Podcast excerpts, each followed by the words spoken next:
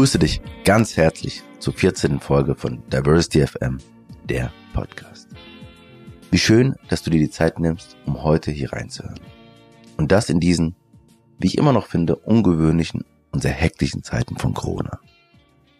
Ich hoffe, dir und deinen Liebsten geht es in Umständen entsprechend gut. Kennst du das? Wenn du eine Person anschreibst und nicht davon ausgehst, dass sie zusagt. Bei Kypra dachte ich, das klappt nicht. Aber ich will es zumindest versucht haben. Umso überraschter war ich über ihre Zusage. Obwohl sie mit ihrem Buch, das Anfang des Jahres erschien und ein Riesenerfolg geworden ist, gerade in aller Munde und dementsprechend angefragt ist. So habe ich mich riesig gefreut und tue es noch. Und heute bereitet es mir eine große Freude, das Gespräch mit dir zu teilen. Dieses Gespräch war sehr stark geprägt von der Veranstaltung am Vorabend, bei dem Kypra auf dem Podium stand. Es war eine der schönsten Veranstaltungen, die ich je besucht habe. Das lag natürlich an den sechs Protagonistinnen, aber vor allem an dem einmaligen Setting, die die Moderatorin vorbereitet hatte. Was ich genau damit meine, hörst du gleich. Ich hatte sehr kurzfristig am Morgen entschieden, mein ursprüngliches Konzept über Bord zu werfen, um mich auf diesen Flow einzulassen. Über diesen sind wir auch auf das Buch und aktuelle gesellschaftspolitische Themen zu sprechen gekommen. Und es war echt schön, es face to face zu machen. Aber höre selbst. Ich wünsche dir eine wunderschöne Zeit mit Kybra.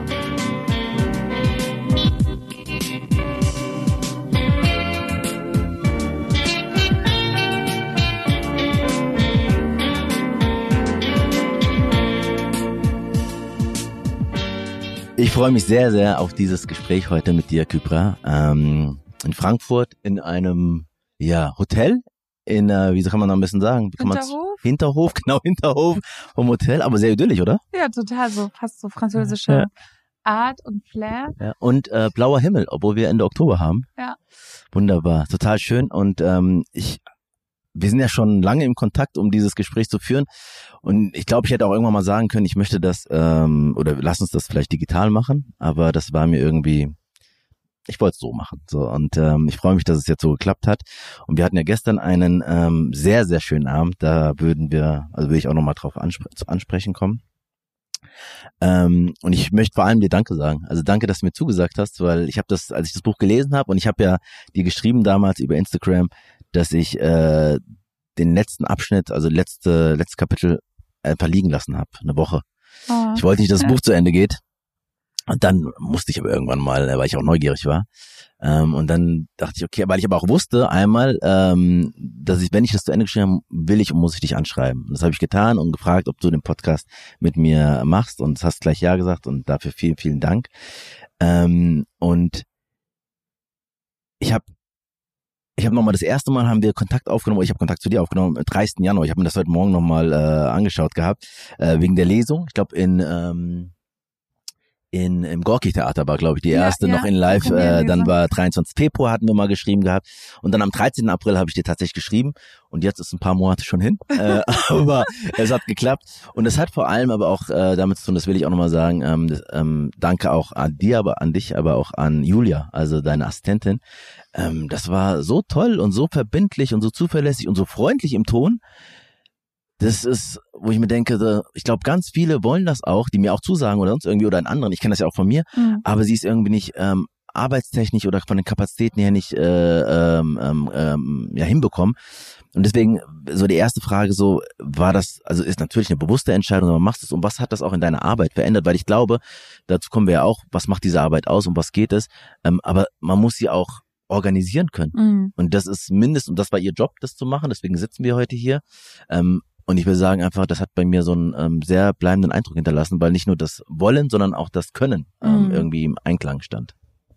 Ja, es ist mir wirklich wichtig, dass hinter der Arbeit, die man öffentlich macht, auch Arbeit im Inneren und mhm. an Strukturen steckt. Ja. Und dass es nicht nur quasi ein heißer, so heiße Luft nur ist, sondern dass das nur die Spitze eines Eisbergs ja. sein sollte. Und, und das ist mein Anspruch, ohne dass ich ihn immer erfüllen würde oder je äh, in Gänze erfüllen könnte. Aber mir ist halt, also ich finde, der, die Verantwortung, die mit einer solchen Arbeit einhergeht, ja, dass man, man bekommt ja extrem viel Macht zugesprochen, ja. Mhm. Die hören Menschen zu, mehr als Menschen, die ähm, das eigentlich verdient hätten. Mhm. Und, und damit geht einfach eine Verantwortung einher, dass man das, was man sagt und wie man es sagt und all das wirklich sorgfältig mit ist und, und verantwortungsbewusst mit umgeht. Und ich weiß gar nicht in letzter Instanz, wie das idealerweise zu sein hätte, aber ich probiere und dazu gehört halt für mich zu schauen, wie kann ich diese Arbeit so organisieren, sodass da eine Verlässlichkeit ist, sodass ähm, die Menschen, mit denen ich zusammenarbeite, ja, ähm, so dass es gut funktioniert. Ja, ja. Und ich habe vor fünf Jahren äh, angefangen, äh, damit zu sagen, okay, gut, ich brauche jemanden, der mich so unterstützt und und dann aber auch diesen Menschen, mit denen ich zusammenarbeite. Es gab halt viele Wechsel in der Zwischenzeit. Und mit Julia arbeite ich schon seit zwei Jahren zusammen, dass es, dass dieser Mensch auch glücklich ist in der Mhm. Zusammenarbeit und dass Mhm. man, dass man so harmoniert und und versucht sozusagen gemeinsam diese Verantwortung für zu entwickeln. Ähm, und das ist sozusagen alles, was im Hintergrund passiert, was öffentlich nicht sichtbar ist, aber sehr wichtig ist, Mhm. damit das, was öffentlich passiert, gut laufen kann. Mhm. Total schön. Also, also als Feedback einfach, da hast du eine tolle. Ja, Ähm, wenn ich hier fand das weitergehe, total- wird sich sehr freuen. Ja, total ähm, schön. Ähm, eigentlich, und dann, als du mir zugehört dachte ich, oh mein Gott, scheiße. Jetzt muss ich es auch machen. Jetzt muss ich auch machen und ich habe aber tausend Fragen, aber äh, sie wird nicht tausend Stunden Zeit haben für mich. äh, und ich glaube auch keiner wird zuhören tausend Stunden. Ähm, also auf was fokussieren. Ähm, und äh, das eine ist sozusagen im Buch sind tausend Stellen, ähm, aber auch gestern Abend. Und ich glaube, daraus kann man viel ableiten. Aber davor, ähm, wie gesagt, wenn wir, wenn Corona nie wäre, hätten wir uns vielleicht schon vorher getroffen. Und du hattest ja viele Pläne, wie wir alle. Und du hattest aber dieses Buch und das ist sozusagen im Januar, glaube ich, oder so Ja. veröffentlicht worden. Ähm, und dann soll es richtig losgehen, tausend Pläne. Ähm, und dann kam dieser 14. März ähm, und seitdem ist alles anders. Ähm, und wenn du jetzt nochmal so rekapitulierst, ähm, was hat sich so verändert in deiner Arbeit? Ähm, Gab es so bestimmte Phasen deiner Arbeit? Ähm, und bist du vielleicht auch ein bisschen, dachte ich mir so, vielleicht auch ein bisschen sauer, weil das dir wurde was genommen. Also diese Begegnung davon lebst du ja aus, beschreibst du ja immer so. Ähm, und so wie gestern Abend ähm, und alles ist eh noch strange, aber ähm, gab es da so Momente? Ähm, genau, also wie, wie ging's dir damit? Ich war ehrlich gesagt im ersten Moment erleichtert, weil das war ja nach Hanau alles Ach und es war noch so frisch für mich. Und dann irgendwie vor Publikum zu stehen und dann über etwas anderes zu sprechen, wäre mir sehr schwer gefallen. Und das, also ich hätte es dann gemacht, aber da wäre ich nicht ganz ich selbst gewesen und ich hätte so und darauf hatte ich nicht so große Lust. Mhm. Und als so die ersten Termine abgesagt worden waren, war ich so gar nicht so unglücklich darüber. Echt krass. Und als dann alles abgesagt worden ist, war ich ähm, auch nicht so unglücklich, wie man vielleicht sonst gewesen wäre, weil ich ja echt das Privileg hatte, dass das Buch einfach selber die Mhm. Runde gemacht hat. Also ich hatte nicht zu wenig Aufmerksamkeit für das Buch. Es wurde sehr, sehr breit rezipiert, Mhm. gelesen und ich habe ja immens viel Feedback bekommen. Mhm. Also jeden Tag extrem viele Nachrichten. Ich, kon, ich kam da überhaupt nicht hinterher. Mhm. Und ich hatte ja total stark das Gefühl von in Interaktion zu sein mit Menschen. Mhm. Und, und dann muss man auch dazu sagen, ich hatte ja noch nie ein Buch vorher und eine Lesereise. Deshalb wusste ich gar nicht, was mir entgeht. Sie jetzt, wo ich auf Lesereise bin, bin ich sehr glücklich, dass ich nicht vorher wusste, wie schön Ja. Lesungen sind und wie schön so eine Lesereise ist. Ähm, weil ich als dann alles abgesagt und verschoben wurde, viel, viel trauriger gewesen wäre, hätte ich gewusst, wie toll das ist.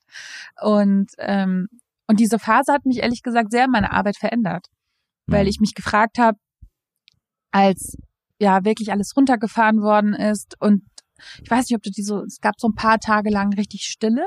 Ja, Ja, erinnerst stimmt. du dich? Ja, ja, also auch ja, im klar. Diskurs so. Total. Und das war so ja, ein. What now, what now, ja, what now, bevor er mit sehr viel Ah. Kakophonie befüllt Ah. worden ist. Aber so ein paar Tage lang. Und in dieser Phase habe ich mich gefragt, was ist jetzt unsere Aufgabe? Was ist Mhm. meine Aufgabe?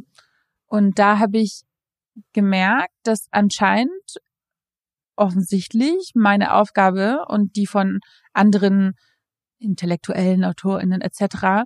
Äh, die Aufgabe zu sein scheint, darauf zu warten, dass die Regierung irgendeinen Fehler macht, damit wir hinterher sagen können, äh, hätte man anders machen müssen. Mhm. Und das fand ich so zynisch Mhm. Und dachte, ich möchte nicht, dass deren Misserfolg in dieser Krise meine Währung ist, Mhm. sondern ich möchte einen Teil dazu beitragen, dass sie möglichst viele Menschenleben retten. Mhm. Und jetzt ist die Zeit, wo, also mir ist da in dem Moment nochmal ganz klar vor Augen geführt worden, dass wir auch eine Verantwortung dafür haben, dass das Wissen, das wir produzieren, nicht nur einfach in die Öffentlichkeit von uns hinausgesandt wird, sondern Mhm. dass wir auch mit daran wirken müssen, dass sie eingespeist wird in die Mhm. Gesellschaft. Mhm. Weil sonst ist es nur eine Selbstbeweihräucherung. Ja, wenn du so Sachen sagst, um sie gesagt zu haben, Mhm. dann sagst du nur Sachen, die für dich sind. Was meinst du damit, dass es sozusagen eingespeist wird? Was, was würde das im Konkreten bedeuten? Dass du, dass du auch darüber nachdenkst, was, wie kann das umgesetzt werden, politisch, strukturell, Mhm, dass ah, okay. du auch darüber nachdenkst, wie, wie, wie kann das in das, also wie kann das Wissen, was wir produzieren, Mhm. in die Gesellschaft dort ausprobiert werden und dann kommt es wieder zurück Mhm. und du kritisiert, kritisierst es, verbesserst es und speist es wieder zurück, dass es so eine Art Zirkulation ist. Und Mhm. ich habe gemerkt, es staut, weil viele gar nicht so sprechen, weil sie wollen, dass das eingespeist wird, Mhm. sondern weil das ich weiß nicht, ob meine Menschen das mit der Absicht tun. Ich habe es nicht damals nicht mit dieser Absicht gemacht, aber Mhm. letztlich wirkt das Sprechen, was man tut, nur als sozusagen äh, Selbstbeschreibung. Ja, Mhm. ich denke so, ich bin so Mhm. und ich finde so und Mhm. ich meine so. Aber äh, dass das Wissen, was man produziert, nicht de dem eigenen Selbst und dem eigenen Mhm. Denken dient, sondern der Gesellschaft dient, bedeutet dann auch zu überlegen, wo kann das andocken, Mhm. wo muss das rein? Und wir haben dann deshalb äh, mit ähm, anderen Aktivistinnen zusammen und äh, Freundinnen und AutorInnen äh, gemeinsam dann mehrere Studien gemacht. Ähm, ich kann da jetzt nicht, äh, also weil es halt so, ich kann, darf da nicht öffentlich drüber reden, aber so, ich kann grob nur sagen, dass wir dann gemeinsam überlegt haben, welche Gruppen wurden in dieser Krise übergangen. Wie kann man ähm, bei einer potenziellen zweiten Welle, das man muss sagen, das war alles äh, ne, im Sommer noch, äh, wo unklar war, ob es überhaupt eine zweite Welle gibt oder ob die bereits gekommen ist, etc Mhm. Aber da zu überlegen, wie kann man ähm, helfen, dass die Menschen, die üblicherweise sowieso mal vergessen werden, Mhm. jetzt nicht nochmal zusätzlich vergessen werden, sodass diese ganze soziale Schere noch weiter auseinandergeht, Mhm. sondern mitwirken, mithelfen, äh, mit unserem Wissen, was wir bisher produziert haben und neuen Studien und Daten und Zahlen, die wir erfassen, Mhm. dazu beitragen, dass das Wissen eingespeist wird Mhm. in äh, Krisenstäben und in der Politik. Mhm. Das war für mich wirklich ein, ähm, also ich hätte, ich dachte mal, ich bin sehr reflektiert und und dann irgendwann ruht man sich ja auch drauf aus. Mhm. Aber das war der Punkt, wo ich gemerkt habe, ich darf mich niemals darauf ausruhen Mhm. und dass ich immer schauen muss, so macht meine Arbeit Sinn, ist sie nachhaltig, Mhm. äh, ähm, welchem Zweck dient sie, Mhm. äh, unter welchen Parametern denke ich und wie verfälscht es mein Denken und was ist mein Auftrag. Mhm. Das finde ich spannend, dass du sagst, äh, nochmal, also erstmal das mit Hanau und dass du sagst, ich war also aus anderen Gründen gar nicht jetzt so ähm, unglücklich, ähm, weil es schwer wäre, sich darauf zu konzentrieren, um mich und das Buch und so weiter.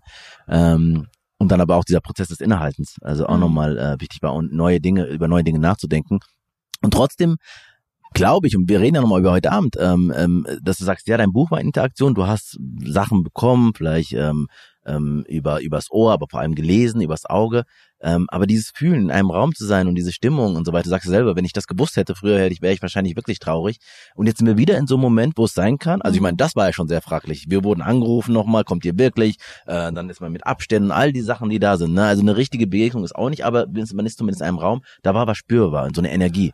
Ähm, und jetzt kann es sein, du hast ja ganz viele Pläne noch, dass das wieder alles äh, über den Haufen geworfen wird. Wie geht's dir damit? ich glaube, dass zum Wohlbefinden einer Gesellschaft auch dazu gehört, dass Menschen ähm, Sicherheit Mhm. wahrend zusammenkommen, Hm. weil wir Menschen nicht gemacht sind für ein isoliertes Leben. Hm. Und ne, du hast eine Familie, ich habe eine Mhm. Familie. Wir erleben es nicht so krass und Ja. nicht so hart wie Menschen, die zum Beispiel alleine wohnen, Hm. ähm, wo diese Isolation ja. Wirklich gesundheitsgefährdend ist. Absolut. Also die einzigen Gefährdungen in unserer Gesellschaft haben wir jetzt nicht durch ähm, äh, diesen Virus, sondern wir haben ja auch Mhm. andere Ja. Faktoren, die ein Leben beeinträchtigen. Und ich vermute, dass bei jetzt dieser nächsten Zeit unter bestimmten Bedingungen trotzdem Veranstaltungen stattfinden werden, aber mhm. halt ne, mit sehr viel, so wie heute halt auch oder gestern auch, mhm. Sicherheitsabstand und Vorkehrung etc. etc. Weil ich glaube, ähm, eine äh, wir brauchen sie für unsere gesellschaftliche Gesundheit. Mhm. Und, und du hast recht, weißt du, in einem Raum zu sein mit Menschen, da entsteht eine andere Energie und Verbundenheit. Mhm. Und das, das, ne, du kennst das Buch, du, ähm, äh, aber wenn du dann bei einer Lesung bist und das Buch nochmal vorgelesen bekommst, aber auch noch visuell erlebst, mhm. dann passiert ja so viel mehr und dann hast du Menschen im Publikum und die miteinander, obwohl sie nicht sprechen, mhm. obwohl sie nicht genau. berühren, trotzdem interagieren ja. durch so eine Energie. Und das ist etwas, wo, was Menschen brauchen, so ein mhm. Aufladen, so ein, so ein belebt werden. Mhm. Total total. Und ich frage mich, ich weiß nicht, ich meine, du bist ja schon auch nochmal viel stärker auch davor im digitalen Raum gewesen, ähm, aber äh, wie hast du das empfunden im digitalen Raum ähm, über Zoom oder was auch immer? ähm, über dein Buch zu sprechen. Wie, was war das für eine Erfahrung? Ähm, war das sehr intensiv? Ich weiß gar nicht, wie, wie mhm. viel das davon war. Ob das alles dann ähm, ähm, einfach digital gestaltet wurde, ähm, ob es zugenommen hat. Die Verdichtung hat ja auch sozusagen, das ist ja auch nochmal eines, wo man sagt, naja, äh, viel mehr Work-Life-Balance ist jetzt nicht als davor. Ähm, wie war das für dich? Also ich nehme nichts, also die, diese, dieses, diese Energie, die man im äh, Analogen spürt, das ist nicht eins zu eins im Digitalen. Und für mich ist es anstrengend mhm. und ähm, ich mache es trotzdem, weil ich merke, dass trotz des digitalen Menschen wirklich diese Energie mitnehmen und und da was passiert. Mhm. Aber ne, alle anderen haben ihre Mikros aus und ich wäre, glaube ich, vielleicht was anders, wenn man diese Töne hören würde.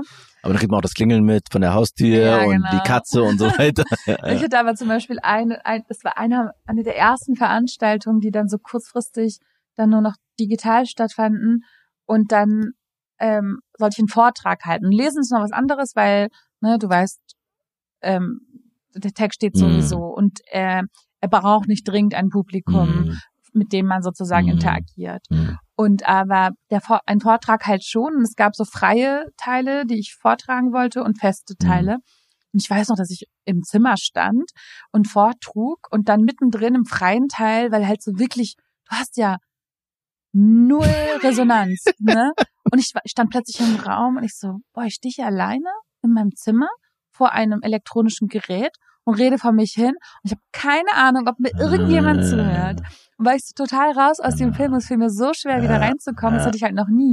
Und da habe ich gemerkt, ja, ne, wenn du vor einem Publikum bist, dann siehst du die Augen, du siehst die Menschen, du nimmst sie mit und da ist so eine Energie, mit der du spielen kannst. Und wenn ich zum Beispiel, äh, du hast, glaube ich, wir waren noch, du hast noch keiner keinem Vortrag, nee, gestern Abend, aber ja, ja.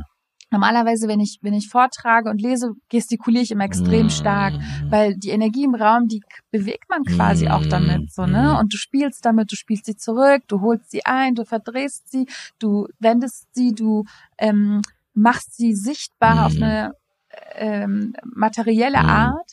Und das ist etwas, was da natürlich vollkommen verloren geht. Und ähm, und ich ziehe da nicht so viel raus wie aus persönlichen Begegnungen. Ja. Ja, ja, ja. Genau, das war ja das Argument, warum ich gesagt habe. Ja. Ich warte halt so lange, äh, bis es möglich ist und heute ist möglich. Ähm, genau, Energie. Gute Überleitung ähm, zu diesem, ähm, was hat Hatice gesagt? Äh, ein denkwürdiger Abend äh, gestern. Und vielleicht äh, für die, die nicht wissen sozusagen, ähm, gestern war die Veranstaltung Textland äh, Salon. Macht Worte, Widerworte, sprechen über Rassismus. Und ähm, es diskutierten Max Czolek, äh, Kypra Gümüşay, äh, Zoe Hagen, Sharon Dadu Otu, Jamal Tuschik war nicht da, dafür war Olivia Wenzel da, Dennis Utlo und Hadije Haruna Ölka hat es ähm, äh, moderiert. Und ich lese ganz kurz vor, weil ich es total schön beschrieben finde. An diesem Abend kommen wichtige Stimmen des aktuellen Rassismus Diskurses in Deutschland zu Wort. In ihrer Sprache und Wortwahl unterscheiden sie sich voneinander.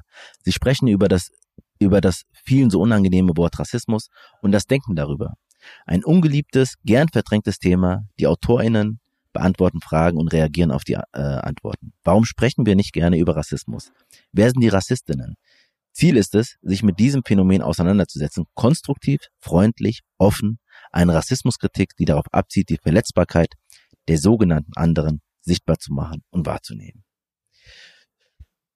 Würdest du sagen, das ist gelungen? Ja, ja, der Abend gestern war sehr spannend, weil ne, die eine Frage war, warum sprechen wir so ungern über Rassismus? Mhm.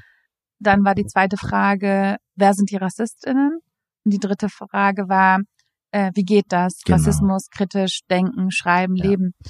Und jede Frage wurde auf unterschiedlichste Art und Weise beantwortet. In der ersten Runde, als Zoe und Dennis dran waren, war für mich sehr, sehr dominant im Raum ne, Schuld und Verantwortung und ähm, und wie wie wie schwer es ist über Rassismus zu sprechen, weil da auch eine Schuldfrage mit ja. drin hängt ja.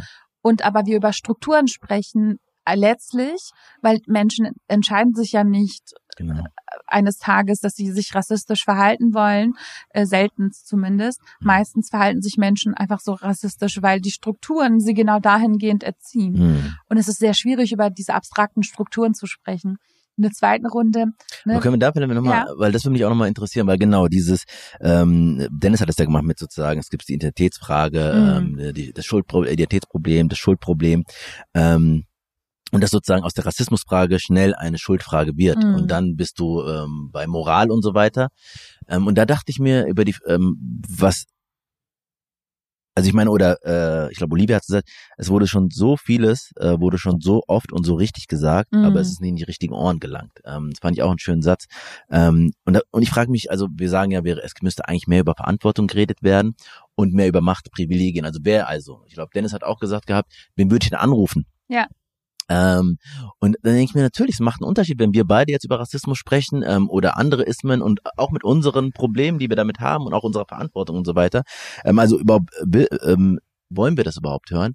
Ähm, aber auch wenn es um Macht und Privilegien geht und wenn Menschen natürlich Interesse daran haben und davon profitieren, ist auch klar, dass sie nicht darüber sprechen wollen. Und da frage ich mich, ähm, wenn wir dann beim Beispiel Sexismus über Frauenquote sprechen, müssten wir nicht eher über so sagen ganz klare Instrumente wie Machtstrukturen verändert werden können, sprechen als ähm, über äh, moralische Verantwortung, Grundgesetz und also Sachen, wo man das ableiten kann. Weil ich glaube, ich meine, das kann man machen, ähm, aber in der Wirkung ist es ja nicht so wirklich erfolgreich. Ja, also du meinst sozusagen, ob man nicht auch in Bezug auf Rassismus über Quote und Co. nachdenkt? Ja, oder ja. andere ganz klare Sachen, die sozusagen mhm. die Machtfrage eher an, ja, an, ja, anpeilen und sagen, ja, machen wir uns nichts vor, es sozusagen die einen profitieren, die anderen profitieren nicht und die, die profitieren, haben gute Argumente, vielleicht sozusagen sehr nachvollziehbare. Ähm, warum sollen sie von selber davon lassen? Ähm, ja. Und es geht ja wahrscheinlich nur über Druck oder andere Dinge. Es gibt ja sozusagen die Bewegung in den USA, die schwarzen Bewegung, hier die Frauenbewegung. Es gibt viele andere Klima so kann man sagen, wie erfolgreich, aber das ist das Einzige, was im Moment ja hilft. Und wir haben auch mit Black Lives Matter ähm, gemerkt, ich meine, das ist das eindrücklichste Beispiel für mich, als dann in, wo war das, in Irland oder so, wo diese Statue das erste Mal ja, dann in den, wo ich mir dachte, naja, und dann sagt der Bürgermeister, ja, ja, es gab viele Petitionen, es gab viele Anfragen, wir haben viel drüber gesprochen, aber naja, war nicht. Und jetzt machen die einfach, nehmen die das Ding, schmeißen ins Wasser und sagt, ja, eigentlich eine gute Idee. Ja, Tatsachen schaffen. Ja, ja. genau. Ja, ich glaube, das ist wirklich. Weil ich will jetzt nicht äh, zu Gewalt aufrufen, äh, aber es hat mich schon nachdenklich gemacht. Ja, aber ich glaube, es ist ähm, äh, es ist es ist etwas Zentrales, nämlich don't ask for permission. Mhm. Also ne, nicht mal Erlaubnis fragen, ob du zu einem Thema sprechen darfst, ja. ob du ähm, etwas anderes machen darfst als das, was bereits besteht. Und ich glaube, ich hatte ja gestern Abend das ähm, so Baldwin zitiert, mhm. ne, wo er sagt, über die Sprache, dass er nur gelernt hat, sie zu imitieren, mhm. aber nie gelernt hat, sie zu benutzen. Ja. Und ich glaube, Emanzipation, ob nun aus ähm, feministischer oder antirassistischer Perspektive heraus ist, einfach zu benutzen, zu machen, Realitäten und Tatsachen zu schaffen, statt permanent um Erlaubnis zu bitten, ob man dann darf, ob man denn ähm, über die Grenzen, die einem die Gesellschaft vorschreibt, subtil wie klar und deutlich, ob man diese Grenzen überschreiten darf. Ne? Also zum Beispiel hätte ich, ich hätte niemals Erlaubnis bekommen, dieses Buch zu schreiben. Ja, du hättest niemals Erlaubnis bekommen, diesen Podcast zu machen. Und erst indem du es machst, schaffst du eine Realität und Tatsache. Und ich glaube, ähm, das ist Emanzipation und das schafft neue Realitäten und da müssen wir hin, statt zu, zu ne, erstmal darum zu bitten, dass Menschen das Problem Rassismus erkennen, ja. dann auch dazu kommen, dass sie merken, okay, ich habe es zwar nicht so gemeint, aber es kommt trotzdem mhm. so an und dann zu sagen, ja, okay, dann äh, äh, erwirke ich eine Veränderung, gleich direkt an der Veränderung zu mhm. beginnen und mhm. Menschen da dann sozusagen mitzureißen und mitzunehmen. Ja. Und dieses Beispiel, was du gerade genannt hast, finde ich, symbolisiert das sehr schön. ja, ja, ja. ja, und ich meine, und das ist schön, dass jetzt also sehr konkret für mich auch mit diesem Podcast. Ja. Und das war gar nicht so einfach, also gar nicht wegen Technik und so weiter, mhm. das kann man die Information. Ähm, also einmal war es ähm, der Weg für mich zu sagen, nach 15, 16 mit Flucht und so weiter, hat mich schon sehr müde gemacht und sehr mürbe, weil es jetzt nicht nur beruflich für mich ähm, mhm. ähm, damit zu tun hatte, sondern auch sehr privat und sehr persönlich und Familie und also sozusagen und all, kommst und dann gehst du raus und überall wird nur über das Gleiche gesprochen. Du kannst das nicht mal trennen und sagen, mal auf Pause drücken und das war sehr müde. Und natürlich mit AfD, mit Pegida und so weiter, das Gefühl, und dann guckst du über den Tellerrand und auch da ist nicht wirklich besser. Und das macht müde. Mhm. Und dann denken, okay, ich kann mich jetzt irgendwie, und dann gab es die Debatte jetzt auch oft ähm, ähm, Exit irgendwie, wohin und so, wo ja. soll man hingehen. Darüber auch nach viel gedacht, aber eigentlich ist es nicht das und ähm, ist es schon soweit, aber vor drei Jahren dachte ich auch nicht, dass es so weit kommt ähm, und dachte, naja, dann lass doch das machen, worauf ich Lust habe. Und das war für mich eine Entscheidung, mich auf das Positive, also wenn ich Diversity, dann meine ich erst sozusagen nicht nur über Rassismus zu sprechen, weil ich auch gelernt habe durch meine Diversity-Ausbildung, dass es darum geht, um den Mechanismus, den zu verstehen von Rassismus. Und dann ist es egal, ähm, ob du schwarz bist, ob du ein Kopftuch hast, ob du äh, äh, schwul oder lesbisch bist, trans bist, ob du eine Behinderung hast, alles das Gleiche. Mehr oder weniger, mit sehr vielen Unterschieden. Aber in der Wirkung ist es das Gleiche. Ähm, und sagen, okay, ich will mit denen sprechen, die was Gutes tun für diese Gesellschaft, weil unsere Energie, wir hatten das Thema im ja. Vorgespräch, geht immer nur auf die, die sozusagen uns sagen, naja, das wird, das werden Tatsachen schaffen, dann reden wir über Seehofer und, und, und, und. Ähm, ich weiß gar nicht, warum, dass der so viel Aufmerksamkeit verdient hat auch und so weiter. Und es ist ein Innenminister, Bundesinnenminister, klar. Ähm, es ist wichtig, weil er auch sozusagen unser Leben mitbestimmt. Ähm, deswegen müssen wir es machen. Aber wenn es nur das ist, und das schreibst ja. du ja schon sozusagen ähm, äh, ganz schön. Und aber was ich damit sagen will, es war, ich habe ein Coaching vorher gehabt. Und dann hat mich, jetzt habe ich auch nicht nur einen Coach, der irgendwie jetzt Coach ist, sondern auch sich mit der Frage von Rassismus und so, ah, auch von, von Empowerment aus Berlin beschäftigt. Und die hat mich gefragt, warum fällt dir eigentlich so schwer, darüber zu reden? Du hast doch alle Kompetenzen dafür. Und dann meine ich, hm mir hat niemand gesagt, dass du in die Welt rausgehst. Also meine Eltern und so sagen, mach deine Arbeit, aber doppelt so viel, mach und so weiter. Ähm, so, ich meine, die, die putzen, die machen das und die machen das total akribisch und ähm, äh, würden auch nicht fehlen, auch wenn sie krank sind, also Sachen. Ähm, und sagen, das ist, du musst über Leistung, dieses, was Nike immer sagt mit dem Leistungsmythos. Ähm, aber selbst dich zu ermächtigen und sagen, ja, das interessiert jemand, die Zweifel, die im mhm. Kopf kommen. Und du kennst auch im Umkreis nicht so viele Leute, die sagen, ich habe es auch gemacht, ist ganz einfach und so weiter. Das habe ich nie gehabt so. Und ähm, da einfach mutig sein und das zu machen und trotzdem voll viel Unsicherheit zu haben. Und das finde ich spannend, das sozusagen nochmal sagen, äh, nicht nach äh, Permission zu fragen, sondern selbst sich zu empowern. Aber das ist nicht so einfach. Das ist überhaupt nicht einfach. Und das ist, ne, dieses Zitat von Baldwin kommt ja relativ am Anfang im mhm. Buch. Und ich habe auch relativ am Anfang der Recherche dieses Zitat von ihm gelesen, war so, das ist die Lösung. Und es klingt einfach, aber es ist das Schwierigste einfach, das ich mir vorstellen kann. Weil wie, wie geht das? Und da ist ein ganz Emanzipationsprozess im Raum, weil was er ja damit macht, ja, Baldwin, ein afroamerikanischer Schriftsteller, der im, in den 60er Jahren im Exil in Paris lebt und, und dann aber bemerkt, dass er immer nur Gast in dieser Sprache war und nun plötzlich sich zum Hausherren erklärt hat. Und ich glaube, das ist so ein ganz kleiner, aber elementarer Schalter mhm. im Kopf, den man umlegen muss, ja, ja, um ja. zu den Gestaltenden der eigenen Gesellschaft und Realität zu werden, äh, weg vom von den gestalteten Personen zu kommen. Und ähm, ja, und weißt du, hast verschiedene Dynamiken gerade aufgemacht. Es sind halt viele Gleichzeitigkeiten. Es geht nicht darum, dass man alles, was so sonst irgendwie in der Gesellschaft passiert, links liegen lassen soll und gar nicht ja. mehr auf irgendwas reagieren soll, sondern es geht um die Ausgewogenheit, es geht um die Gleichzeitigkeit.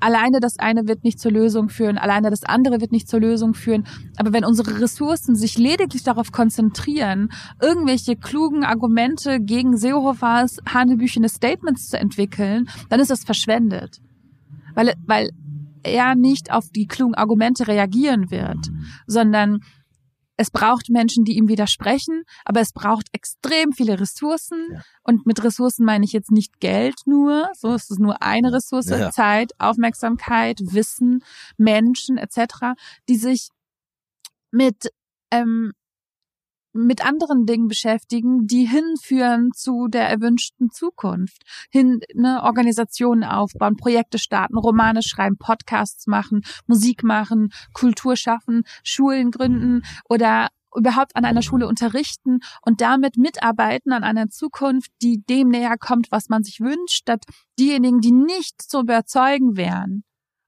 alleine durch, nicht mal durch Selbstaufgabe zu überzeugen wären, deren Gefallen zu erlangen, zu suchen, ist ähm, eine fehlgeleitete Ressource. Und und wir müssen kritisch auf uns sein. Ne? Wer bestimmt, womit wir uns beschäftigen? Ja. Wer bestimmt, äh, wie wir unsere Zeit gestalten? Und es macht mich so traurig, wenn ich junge Menschen höre, die sagen, ja, ich studiere Medizin und ich frage warum und sie sagen dann nicht, ja, weil ich Menschenleben retten möchte, sondern sagen, ja, weil ich beweisen muss, dass möchte, dass muslimische Frauen auch klug sind oder weil ich beweisen möchte, dass äh, schwarze Frauen auch äh, das können. Und da denke ich mir so, wie traurig, mhm. dass ganze Lebenswege danach geformt werden, der Welt nachzuweisen, dass man ein gleichberechtigter Mensch ist. Mhm. Und dieser Mensch wäre vielleicht eine Star-Architektin geworden oder äh, eine äh, stadtbekannte Köchin oder hätte einen geilen Roman mhm. geschrieben oder wäre hätte getöpfert mhm. oder wäre trotzdem Ärztin geworden, mhm. aber eine andere. Mhm. Und dass sich unsere ganzen Lebenswege danach formen, dass mhm. unsere Kinder Dinge beantworten lernen müssen, mhm. die andere Kinder nicht beantworten müssen, dass sie ihre Lebenszeit daraufhin verschwenden müssen, überhaupt als Menschen anerkannt ja. zu werden. Davon müssen wir uns emanzipieren. Ähm, nicht, dass wir gar nichts mehr tun, um die mhm. Gesellschaft zu verändern, mhm. sondern dass wir auch die Gesellschaft verändern, indem wir Tatsachen schaffen. Das ist total super, dass wir über den gestrigen, dass ich erstens da noch Karten bekommen habe und drinne war und dass wir über diesen auch über über über das Buch sprechen und so weiter oder über die Gesellschaft und alles eigentlich, was ich hatte ja diese tausend Fragen. Ich glaube, die werden wir alle beantworten jetzt oder darüber diskutieren, weil ich frage mich zwei Sachen. Einmal ähm, sagst, da kommen junge Menschen und ähm, die ähm, sagen, ja, ich möchte hier zeigen und beweisen und so weiter. Und dann frage ich mich, was sagst du denen? Sagst du, nein, nein, ähm, studiere oder mach Ausbildung oder mach das, vergess Rassismus, vergess Ding, konzentriere dich auf das, was du intrinsisch willst. Ich meine, ob die das dann weiß, eine andere Frage.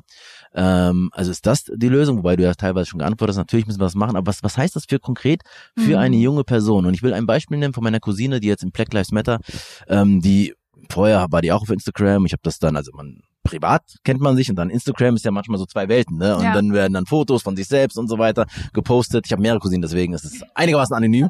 ähm, und ähm, und dann kam Black Lives Matter und alle, nicht nur sie, sondern alle waren ähm, total politisiert. Mhm. Also so im Alter von zwischen 15 und 20, 21, so sind die, sind so acht, neun. Und ähm, und ich habe das so beobachtet und vor allem habe ich beobachtet, dass in den Stories viel Wut Mhm. Viel sozusagen ihre Klassenkameradinnen, was ist, wie, warum, warum positioniert ihr euch nicht und so weiter. Und das war, es ging wochenlang so. Und ich habe gedacht, okay, das gehört auch zu dem Prozess, ne? Ähm, sondern gar nicht jetzt irgendwie sagen, was machst du da oder aber hab dann irgendwann gesagt, so, wie geht's dir eigentlich? Jetzt war ich aber wütend und was ist das, warum machen die nichts und ich fühle mich so allein gelassen und so weiter. Ähm, das verstehe ich, ist auch gut. Aber es ist ein langer Kampf, ja. Und ähm, das erste, was ich gemacht habe, ich habe ihr das Buch geschenkt, das geschickt, das hat sie gelesen. Ähm, und das zweite gesagt habe, denk dran einfach, ähm, was dir wichtig ist und versuche. Also bei mir ist Podcast und was, was, was wäre das? Ähm, und aber weiter konnte ich auch nicht sagen, weil was willst du ihr raten, mit zu sagen, ähm, mach dein Studium, ähm, oder jetzt dann mach halt eine NGO auf und mach nur das. Mhm. Was heißt das für eine junge Person? Ich meine, was heißt für uns alle, aber gerade für jüngere Menschen, die gerade so politisiert wurden, Black Lives Matter. Und ich meine, die Gefahr ist jetzt einfach, dass die so eine Generation total frustriert ist, weil die auf die Straßen gegangen sind, die haben viel Bewegung, mhm. Bewegung gebracht und merken aber, ja, interessiert den Innenminister gar nicht. Es passiert überhaupt nichts. Also in der Wirkung ist es immer noch das Gleiche. Ich glaube, ich würde behaupten, dass wir das Gleiche hatten. Weißt du, erinnerst du dich an äh, den Irakkrieg und ja, äh, diese ja, Zeit? Wir waren auch alle auf den Straßen. Wir haben auch demonstriert.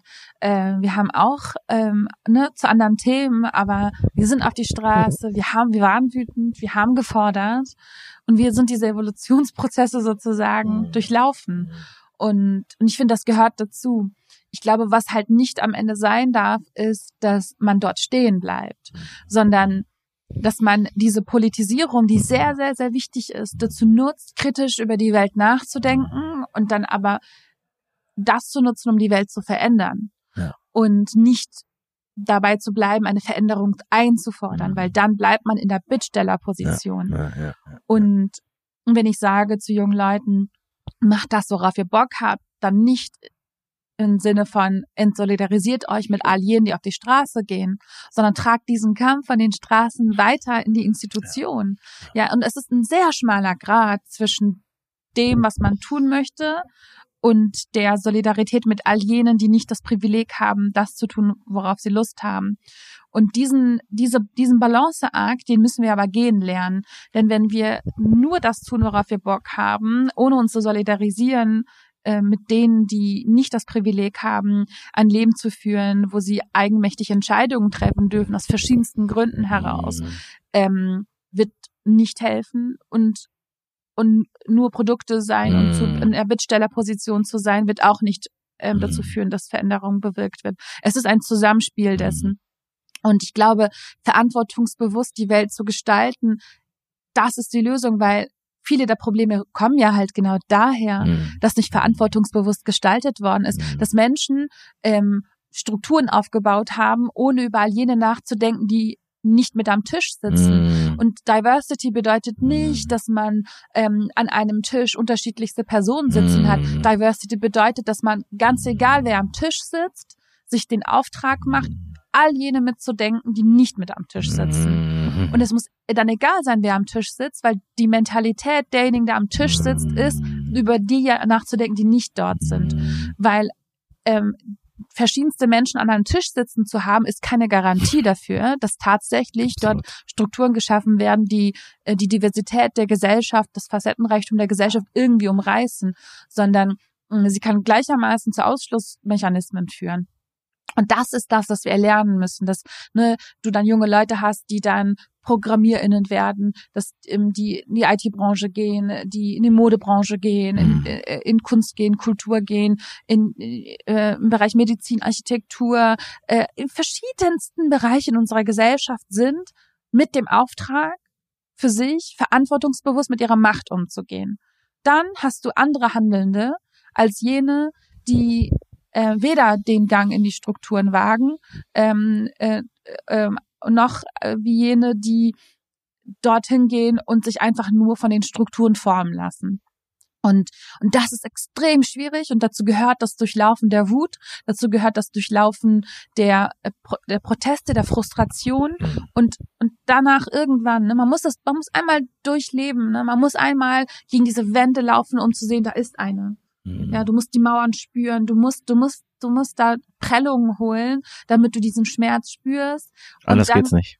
Anders geht's nicht. Mhm. Und, und dann musst du aber mit diesem Schmerz, ne, ich, wir haben ja vorher, bevor, bevor die Aufnahme lief, mhm. über, ähm, ne, wie geht man halt mit diesen Dingen um, mhm. ja? Wie geht man um damit, dass man ähm, im, im Leben halt nicht eine rosarote Welt hat, sondern ähm, angeschrien wird auf der Straße, angepöbelt wird, rassistisch diskriminiert wird, ausgeschlossen wird, äh, in der Schule, äh, am Arbeitsplatz, in der Bahn. Also wirklich so, du, du bewegst dich durch die Welt und dir werden Dinge vorgelatzt und du erlebst Dinge, die nichts mit dir zu tun haben, weil die Gesellschaft in dir etwas anderes sieht als die Person, die du bist. Und du läufst, du läufst mit diesem du, du läufst sozusagen mit dieser Projektionsfläche um dich herum durch die Welt, mhm. die dich zu einer Angriffsfläche macht. Mhm. Und ähm, und das ist natürlich eine extrem harte Erfahrung. Und ähm, was mir persönlich da sehr geholfen hat, der Umgang damit. Und das ist klingt sehr schwierig und und ich sage das nicht, ich sage diese Dinge nicht, weil ähm, es einfach wäre. Und ich sage das nicht, weil ich nicht denke, dass man leiden und weinen und, und traurig sein und wütend sein sollte. Ähm, das gehört dazu, sondern vielleicht hilft es, mit der Wut umzugehen. Vielleicht hilft es, einen Sinn zu entwickeln, in, weil, weil nichts ist schlimmer als Schmerz ohne Sinn. Weißt du? ähm, nichts ist schlimmer als ähm, Scheiße zu erleben und nicht zu wissen, was du daraus lernen sollst.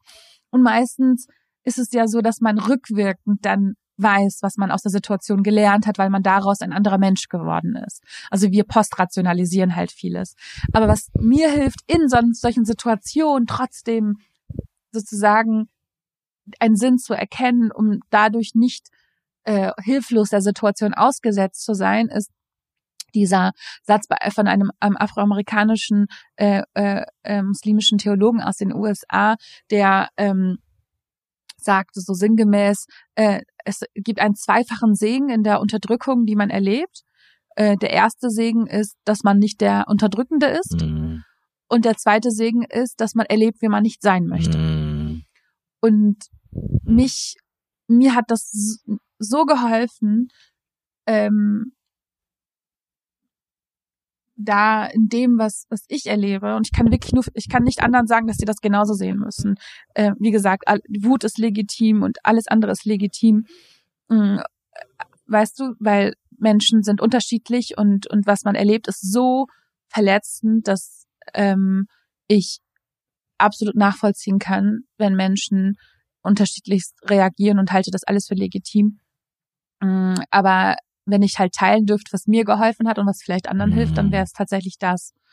Und und ich war auch früher sehr, sehr wütend und frustriert, mhm. tatsächlich. Ich habe das ja auch im Buch erzählt, ne? Mhm. ne diese, diese mhm. Situation, wo dann, wo ich dann einer Freundin von mir dann, ne, wo ich dann über die muslimische Community mhm. meckerte und sagte, ja, und es passiert das, ne? und ich war so wütend und so wütend und so wütend. Ich dachte, jetzt kommt von ihr so, ja, du hast recht, das ist richtig kacke. Und, und von ihr kam nur so, Kybra, dir mangelt es an Demut. und ich so, what? Mein ganzes Leben mache ich dies und das und das und das und du wirst mir jetzt Demut vor. Aber während sie sprach und während ich sprach, wusste ich, dass sie recht hat. Ja. Und denn was sie damit ausgesagt hat, ist, Woher kommt meine Anspruchshaltung, dass bloß weil ich tue und mache, dass das, was ich tue und mache, da auch Wirkung entfalten muss? Also es ist ja eine absolute Vermessenheit. Ich bin ein Mensch mit zwei Armen, zwei Händen, zwei Beinen, einem Kopf. So, woher kommt meine Erwartungshaltung, dass bloß weil ich XY getan habe, jetzt Dinge sich verändern müssen? Und sich loszulösen davon, ähm, dass man am Ende wirklich nur für das eigene am Ende unseres Lebens sind wir nur für unser eigenes Handeln verantwortlich. Mm. Wir sind verantwortlich, was wir der Welt beigetragen, wie wir uns mm. verhalten haben, wie wir, wie wir waren, mm. ähm, was wir hinterlassen haben auf dieser Welt. Das ist das, wofür wir ver zur Verantwortung gezogen werden. Und, und, und dann sich damit abzufinden, dass die Welt riesengroß ist. Wir sind Milliarden von Menschen auf dieser Welt. Und das gibt's auch schon verdammt lange. Verdammt lange. Ja. Und ich hoffe, ein bisschen länger als die Klimakrise vorhersagt. Ja. Und ähm, und das bedeutet letztlich, dass wir ähm, mit einer gewissen Demut auch diese Arbeit machen müssen. Aber heißt das zum Beispiel, dass wir nicht ähm, ähm, sozusagen unseren Erfolg, gestern von Lohn, was mhm. der Lohn, unseren Lohn davon abhängig machen, was die Wirkung ist und ob das, was wir äh, sozusagen beabsichtigen, auch so kommt, ähm, nämlich rassismusfreie Welt oder rassismuskritische Welt so, ähm, oder äh, und, und dann eher danach schauen, ähm, dass ich mich in der Haltung, was mit mir gemacht hat, ähm, und sozusagen mein Bestes geben, wie sozusagen du bist auf dem Fußballplatz und gibst dein Bestes und nicht davon abhängig zu machen, ob ich jetzt gewonnen habe oder nicht, sondern sozusagen, ob ich zufrieden bin mit dem, was ich da geleistet habe und ob ich meinen Werten entsprechend und dem, was ich sozusagen trainiert habe und was für mich wichtig ist, ähm, entsprechend ähm, diese 90 Minuten verbracht habe. Also um, um in diesem Bild zu bleiben, was du gerade aufgemacht mhm. hast, wäre es, ein Fußballspieler zu sein, der nicht total verkrampft und mhm. wütend und agromäßig versucht unbedingt diesen Ball in dieses Tor zu kriegen, mhm. sondern der im Einklang mit, sein, mit seinem Team ist, der im Einklang ist mit dem, was um sich herum ist, der sich freuen kann an dem Erfolg der anderen, der sich freuen kann, ähm, ne? also der, der sozusagen, während er das ist, nicht ein hässlicher Mensch wird. Weißt du, ähm, moralische Überlegenheit allein macht uns nicht zu guten Menschen. Ja, also bloß weil du antirassistisch und feministisch bist, bist du kein besserer Mensch. Wenn du trotzdem einer bist, der anderen Menschen sich gegenüber destruktiv und hässlich verhältst, wenn du ein Mensch bist, der ähm, andere Menschen ähm, gewaltvoll anspricht oder gewaltvoll ist, wenn du ein Mensch bist, der überall in allem das Böse sieht und Menschen so da, da, dann bist du kein guter Mensch. Mhm. Also moralische Überlegenheit allein wird uns nicht ähm, ähm, rechtfertigt nicht menschliche Hässlichkeit. Und und das ist, glaube ich, ne, das ist der Punkt so. Und wenn du mh, wenn du schaffst, dich durch das Leben zu bewegen, einerseits nach dem im Bestreben, die Welt zu einer besseren Welt zu machen und gleichzeitig aber zu versuchen, ein Mensch zu sein, der im Einklang ist mit mit, mit dem Menschsein, mhm. der, ähm, der, der etwas Positives hinterlässt und positiv bedeutet für mich, das ist immer so negativ besetzt, als mhm. wäre man sozusagen so, oh, bubble, bubbly mm. und irgendwie nicht die harte Realität sehen. Mm. Ganz ehrlich, ich, ich, ich sag nicht all diese Dinge, weil mein Leben perfekt ist und, und ich irgendwie nie schlimme Sachen erlebt hatte, sondern trotzdem. Ja, ja. Und das ist, also ich sind total viele gute, äh, also sozusagen, also wenn du sagst, also verantwortungsvoll mit der ähm, äh, mit der Macht, mit der eigenen Macht, die man hat im Kleinen auch umzugehen, ähm, in der Familie, die man hat, die Verantwortung, die man hat, äh, damit kann ich total viel anfangen, ähm, weil natürlich wir dann immer und das ist sozusagen für mich die erste Erkenntnis gewesen mit ähm, bei der Diversity Ausbildung, die ich vor zwölf Jahren gemacht habe. Ich bin reingegangen um äh, mehr über Rassismus, und das heißt eigentlich über, was die mir alles antun. Äh, zu lernen und bin rausgegangen äh, mit meinem Sexismus und meiner Homophobie und so weiter. Und dann dachte ich, okay, das, ich, das hat mich total erschüttert, mhm. weil ich dachte, ich wäre auf der guten, weil ich immer mich so erlebt habe, aber habe mich nie wirklich damit, also war ich noch 22, 23, so. Und das war für mich, aber es war ein langer Prozess, ein mhm. sehr ähm, schmerzvoller Prozess, auch die eigenen Privilegien zu sehen. Zum Beispiel haben sich immer, wenn es um Identität geht, so eine Übung, äh, wo es darum geht, was macht deine Identität aus. Ähm, alle meine Kolleginnen ähm, haben Frau in ihrer in einer wichtigsten Gruppenzugehörigkeit. Ich habe das nie reingeschrieben mhm. ähm, und habe gemerkt, naja, wenn 99 Prozent aller Frauen das reinschreiben ähm, und ich nicht, dann hat das vielleicht mit einem Privileg zu tun. Und habe dann hm. reflektiert, wie ich, äh, wie ich sozialisiert worden bin und so weiter, also Sachen. Und davon habe ich mehr profitiert, ehrlich gesagt, als über diese andere Sache. Weil darum, davon wusste ich schon, das war mein Leben, da bin ich Experte drinne. Ähm, und da war ich in dieser Boot und also Sachen.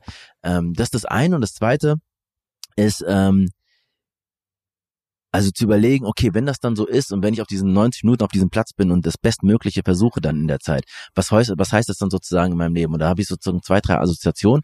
Das eine, ähm, ähnlich wie im Kind. Also ähm, meinem Sohn ähm, zu sagen, also natürlich will ich nicht, dass er sich wehtut, natürlich will ich nicht, dass er hinfällt, wenn er das äh, Laufen lernt ähm, oder wenn er im Kindergarten gekratzt und geschlagen wird und so weiter und weint nach Hause. So, das will ich alles nicht, das wollen wir alle nicht. Ähm, aber anders geht es anscheinend nicht, um diesen, was du da beschrieben hast, mit der Wand gegen, den, gegen die Wand laufen. Und das, was er daraus lernt, sozusagen und damit umzugehen. Also lernen wir ihn, bringen ihn ein Bein zurückzuschlagen oder zu sagen, so anders das zu klären. Ähm, ähm, und genau, sich selbst nicht um meine Cousinen oder so nicht davor zu schützen und gleichzeitig aber ein Umfeld zu schaffen, zu kreieren, in dem sozusagen ähm, ähm, das, von dem ich denke, dass das äh, wertvoll ist und so sollten wir alle leben, ist ja sozusagen erstmal meine Perspektive, auch wirklich tagtäglich umzusetzen. Und damit bin ich schon ehrlich gesagt genug beschäftigt. Ähm, und ich finde, das ist so ein Abend wie gestern. Das ist, wie du hast in dem Buch auch sozusagen, oder ist ja gerade jetzt auch auf Instagram so Karakaya, äh, Karakaya Talk. Mhm.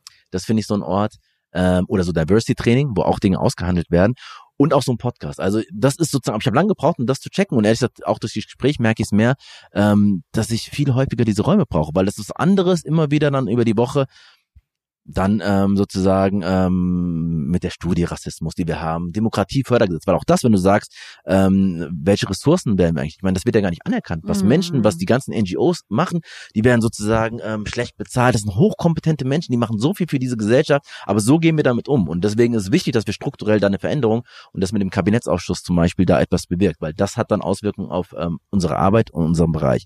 Und was ich gestern nochmal, um darauf zurückzukommen, einfach so total fantastisch fand, ist einmal, die Form und das Setting. Mhm. Weil ich meine, das war ja nicht einfach äh, ähm, ähm sechs, ich meine, die werden eh mit mehr Abstand und so weiter, äh, ähm, Moderatorin in der Mitte, ihr sechs ähm, ähm, an der Seite verteilt. Sie stellt dir eine Frage, ihn eine Frage und so weiter, ähm, sondern es war, ihr wart, ihr so, musstet das selber machen, sondern zwei haben Input gegeben, kurzen Input, ähm, und da war ich auch mal, die waren so unterschiedlich mhm. und dass ich dann kurz bei ein paar dachten, hat die die Frage eigentlich verstanden? ähm, oder ist das egal? Oder sie hat nur, aber reden alle gleich viel Zeit und so weiter. So, ja. das war sehr unterschiedlich. Und sich davon zu lösen, zu sagen, nee, da gibt's kein richtig und falsch. Mhm. Ähm, und dann war dieser Moment, ihr kommt dann mit auf die Bühne, die anderen vier, und dann war so ein kurzer Moment von Ruhe, von Unsicherheit, von Stille. Was ja eigentlich die Moderatorin ist dafür verantwortlich zu sagen, jetzt du bist dran, rede jetzt genau und dann reicht es jetzt auch langsam. Ähm, das fand ich total ähm, ähm bemerkenswert. Und das andere ist, dieses, was sie sagt, konstruktiv, offen, freundlich, witzig. Und Sharon hat es geschrieben, ähm, ich war so froh, dass sozusagen ohne Kontroverse ist es nicht unbedingt langweilig. Ja. Und es war gar nicht langweilig, aber ihr habt euch nicht gestritten, ihr hattet schon so ein, zwei ja. äh, so unterschiedliche Perspektiven. Ja. Aber es war nicht dieses Talkshow-Format, was wir gewohnt sind. Und was echt, ich frage mich echt auch nicht, ich frage mich, warum das seit Jahren nicht besser wird, aber so, ne, so. Aber ähm, da fand ja, ich ganz kurz nur als Anekdote, ja. ich hatte letztens oder vor ein paar Monaten mal eine äh, Online ähm, ein Online-Panel, wo Luisa Neubauer und Christina Lunz und ich und äh, dann äh, jemand aus dem, der zum Thema äh, Foreign Relations, ne, internationale äh, Diplomatie zusammen äh, dazu arbeitet. Und, und er hat immer wieder, der Moderator hat immer wieder versucht, uns zum zu einer Kontroverse zu zwingen, so, ne? Und dann, aber wir waren halt nicht irgendwie, also wir, wir drei waren es gewohnt, den, die Idee einer anderen Person weiterzuspinnen, um eine Perspektive zu ergänzen, weil wir wissen, dass diese Perspektiven alle ein Teil ähm, ein, ein Teil der Realität sind, die es gilt einzubinden, weil seltenst hat man in einer solchen Situation eigentlich mit Menschen zu tun, die etwas Falsches ja, sagen. Und häufig ist das gleichzeitig alles wahr. Und gestern Abend hatten wir so eine Situation, wo ich gesagt habe, sollten wir nicht nach einer rassismusfreien Welt genau. streben. Mhm. Es bedeutet rassismuskritisches Sprechen nicht eigentlich, dass man letztlich nach einer, nicht nach einem nicht, nicht danach strebt, rassismuskritisch zu sprechen und zu schreiben und zu leben, sondern rassismusfrei zu ja. schreiben und zu sprechen und zu leben. Und Sharon sagte, ähm, dass sie ein großes Unbehagen damit hat. Und ihr Unbehagen ist absolut legitim. Und, und sie gehört dazu, um zu verstehen, was, womit wir uns beschäftigen. Und, ähm, und deshalb fand finde ich tatsächlich, ähm, dass nur so tatsächliche Diskussionen entstehen, weil Kontroverse bedeutet letztlich, dass äh, zwei Positionen gegeneinander antreten. Aber man gewinnt viel mehr, wenn diese beiden Menschen überlegen, wie diese Positionen zusammengehören, mhm. wo sie sich wo, wo es eine Spannung gibt mhm. mhm. und wo sie sich zusammenfügen und wie diese Spannung, also warum diese Spannung existiert und, und was dahinter steckt und wie, wie das eigentlich zusammengehört. Und manchmal merkt man, ah, die, dieser andere Mensch spricht über einen anderen zeitlichen Zusammenhang. Und Sharon hat erzählt, ähm, dass sie dabei an ihre VorfahrInnen ja. denkt und die Tradition, in der, in der sie sich bewegt ja. und, und aus einer ganz anderen Brille auf dieses Thema schaut als ich. Und so erklärt sich vieles. Und da versteht man viel mehr, mhm. als wie, hm, ja, ich finde das okay und ich finde das okay, aber was finde ich jetzt okayer? Ja. Aber bist du jetzt, ich meine, weil du sagst ja auch, ähm, diese Talkshows und so weiter kritisierst ja immer wieder. Ähm, und letzt, und trotzdem warst du, glaube ich, bei Black Lives Matter, warst du bei Maischberger oder so, ne? Ich war Zeit. nach Hanau. Nach Hanau. Mhm. Also deswegen die Frage, nicht, also ich hatte es so eher verstanden, dass du sagst, eigentlich macht es überhaupt keinen Sinn mehr da reinzugehen. Ich habe da, so, es bringt dir, weil das einfach nur destruktiv ist. Aber also ist es da, hast du eine Strategie, du sagst du so, ich gehe da nicht mehr rein oder wie gehst du damit um? Also ich bin da hingegangen, um einmal zu sagen, dass diese Runden mitverantwortlich dafür mhm. sind, was in Hanau passiert ist. Mhm. Also ich habe letztlich eigentlich bei diesem Auftritt die das Format kritisiert mhm. und habe das, was ich ähm, auch im Buch geschrieben habe, dort nochmal verdeutlicht und deutlich gemacht, wie unsere Sprache, mhm. die Verrohung in unserem Diskurs genau dazu beiträgt. Ich habe und die Sache ist halt, ich habe ja Erfahrung damit und ich weiß, ich kann ja fühlen, wo ich eine enge Rollenbeschreibung habe, die sozusagen, wo ich dann eigentlich wie eine kaputte Schallplatte eigentlich immer das Gleiche wiederholen würde in der Hoffnung, dass irgendwie was sich ändert und am Ende wird sich nichts ändern. Oder wo ich die Möglichkeit habe, ähm, sozusagen den Rahmen zu sprengen, wenn man so mhm. möchte. Und da habe ich die Möglichkeit gesehen, dass ähm, die es war aber super spontan, ne? Also es war jetzt nicht so, ah, ich habe jetzt irgendwie drei Nächte drüber geschlafen, mhm. habe dann nicht mal eine Nacht drüber schlafen können. Aber davor war eine Pause, gesagt, ich gehe da nicht mehr rein. Das war nach langer Zeit wieder das erste Mal, oder? Es war langer Zeit wieder das erste Mal. Also ich habe vorher sehr viele Einladungen mal bekommen und habe ehrlich gesagt dann immer wirklich manchmal zwei Stunden ungelogen mit Redaktion diskutiert, warum das die Fragestellung falsch ist, warum äh, mhm. das nicht irgendwie den Diskurs weiterbringt, warum die ähm, äh, Zusammenstellung äh, der Gäste nicht gewinnbringend mm, ist, wen es da eigentlich bräuchte und habe ehrlich gesagt dann irgendwann so mir den Mund fusselig geredet, dass ich gemerkt habe, es lohnt sich nicht mm. mehr, äh, man muss auch von außen Druck machen. Und ähm, und deshalb war es mir, also ja, die Sache ist halt das ist ein bisschen unfair, weil äh, Ilna, da war ich ja, Maischberger würde ich äh, nicht hingehen, ähm, äh, ist ja eine der Guten, ne? Ist ja eine, die sich wirklich um diese Diversität bemüht. Sie versucht verantwortungsbewusst damit mhm. umzugehen und äh, und und trotzdem ist es einfach so, dass und die sind ja also die Talkshows sind ja nicht ähm, alleine dafür verantwortlich, dass wir diese Kultur haben. Also es ist jetzt nicht so, dass die mhm. eine Diskurskultur erfunden hätten, wo äh, man nur alles auf Kontroverse anlegt, sondern das zieht, durchzieht sich ja durch so viele Gesellschaftsbereiche. Und dort auf, auf so einer Plattform dann nochmal zu betonen, wie das, was wir in dem Moment tun, eigentlich ein Teil des Problems ist. war mir wichtig. Hm, ja, total. Und ich meine, also stimmt. Eigentlich sind wir es so gewohnt, dass wir sozusagen immer Kontroversen oder wenn wir ähm, etwas vorgelegt bekommen, dass wir erstmal kritisch äh, das beäugen und dann äh, gar nicht sagen, das hast du gut gemacht, sondern eher so, das ist ja auch eine Frage der, wie wir erzogen oder weiterdenken, ne? Ja, das also, stimmt, ne, ja. also, dass du sagst, okay, das finde ich falsch, aber Ja. der Gedanke ist wertvoll, Ja. damit kann ich Ja. etwas anfangen. Oder auch zu erklären, warum finde ich den Gedanken falsch? Ja. Ähm, wie, wie, wie, und und wie fügt er sich vielleicht in etwas anderem zusammen? Also, weißt du, Nietzsche hat ähm, ähm, äh, mal davon gesprochen, dass es ähm, eine, äh, oh Gott, was hat er gesagt? Also äh, äh, basically beschrieben, dass Perspektivbewusstsein notwendig ist und dass anderen die eigene Perspektive aufzudrücken, ähm, Mhm. ja eigentlich so maßlos Mhm. ist und so ein eklatanter Mangel an Total. Demut. Total. Und, Ja. und das ist es wirklich. Ja, total. Und ähm, also ich meine, ich habe jetzt zwei Gedanken. Das eine ist, ähm, nochmal zu überlegen, naja, also es anders zu machen, einfach tatsächlich, tatsächlich. Ähm, auch in diesem Podcast geht es eher um Empathie und Umgang, ähm, ähm, auch damit und gar nicht jetzt zu sagen, naja, äh, jetzt aber anders machen müssen und so. Und dann, yeah. also, ich finde auch, das ist kein Aber kann, podcast kann man ja auch sagen und dann und dann wäre das für mich sozusagen, du sagst, nee, ich würde das anders machen, dann weiß ich, ah, okay, du sagst es aus dem Grund, ich habe es aus dem Grund so gemacht, was lerne ich da draus? Ja, aber das eine ist ja, Ja. sozusagen, was man sagt, sondern aber ich glaube auch, was ich spüre, vor allem wenn ich in Berlin bin, ehrlich gesagt, Mhm. ähm, sozusagen unter, ähm, ihr wurdet ja gestern als Antirassismus, Intelligenzia, Intelligenzia äh, beschrieben, ähm, aber auch unter Antirassismusleuten über Linke und so weiter, dass der Ton und der Umgang miteinander sehr harsh ist. Und ich meine, das macht mich in letzter Zeit sehr, sehr nachdenklich. Über das Ziel, glaube ich, sind wir uns gar nicht so uneinig. Also ob jetzt so, Rassismus kritisch oder Rassismus frei, egal. Aber der Weg dahin folgt eigentlich über Selbstbestimmung.